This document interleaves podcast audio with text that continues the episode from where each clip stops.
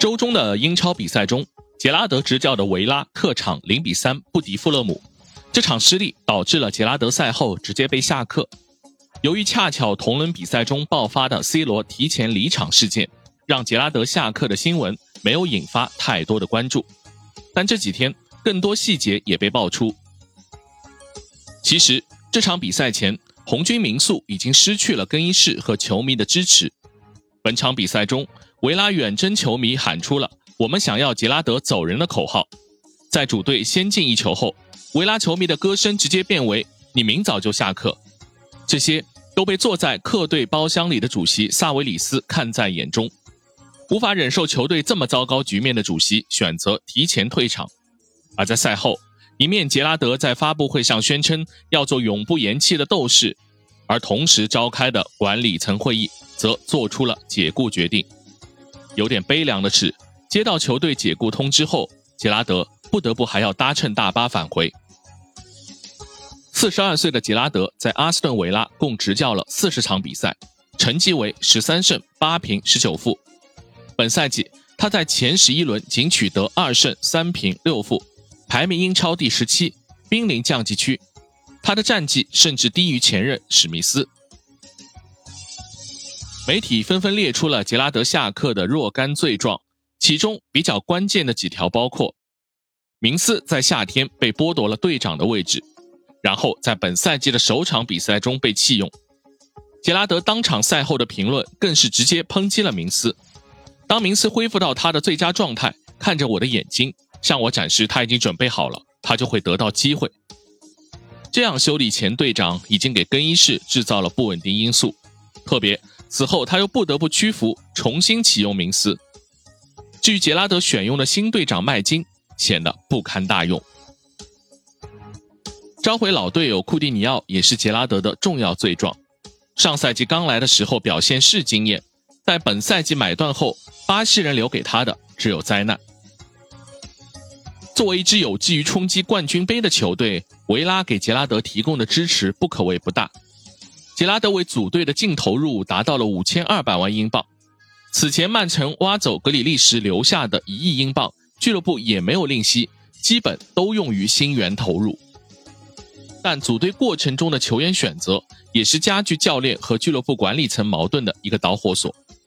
比如今年夏天，杰拉德想加强防守，看上了伯恩利合约到期的英格兰中卫塔尔科夫斯基，但管理层却选择了西汉姆弃将迭戈卡洛斯，斥资两千八百万英镑将后者由塞维利亚带回，他也成为维拉今夏的标王。再比如离开西甲的苏亚雷斯也想加盟维拉。希望迫切需要前锋的杰拉德能够促成他的转会，但最终俱乐部没有这么做。而制服组看中的沃特福德的塞内加尔前锋伊斯梅拉萨尔却被杰拉德出手阻止了交易。这些事情的发生，让杰拉德和体育总监朗厄的关系急转直下。最后，在主帅下课的声明中，看不到朗厄签名，也不见他送上祝福或者感激之语。同样。昔日曾极力邀约杰拉德加盟的 CEO 帕斯洛，最终也无能为力。还有一个被媒体归因的因素是助理教练，球队训练主要由杰拉德副手负责。前任助手比尔让杰拉德格外放心，但本赛季比尔单飞女王公园巡游者后，球队的战术似乎就失去了控制。维拉的这段执教生涯会在杰拉德未来的道路上起到什么作用，还很难判断。从苏格兰流浪者的小试牛刀到维拉公园的折戟，杰拉德也只能算是个菜鸟主教练。但从苏超到英超，杰拉德还是暴露了对球队更衣室的驾驭和技战术能力上都存在着太多短板，而这些问题似乎在七零后黄金一代的球员转型后普遍存在。远的不说，身在埃弗顿的兰帕德恐怕也是朝不保夕的状态。这几个赛季来。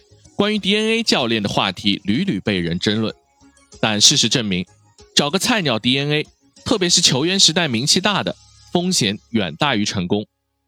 今天的英超是波特、弗兰克、埃迪豪、马什这样的中生代更能给到俱乐部老板想象。虽然我们也期待阿尔特塔、维埃拉们可以更加争气，带来更多明星转型的样板。相信还有很多红军球迷在憧憬着昔日队长经过流浪者和维拉的打怪升级后，终有一天可以回到安菲尔德，接过克洛普的衣钵，延续利物浦的辉煌。但眼下这个梦想暂时要搁置了。杰拉德身上的光环很可能最后是阻碍他健康发展的最大挑战。好在他还年轻，还有犯错的空间，期待在下一支球队继续看到杰队的身影。好，这就是本期的关你球事，我们下次见。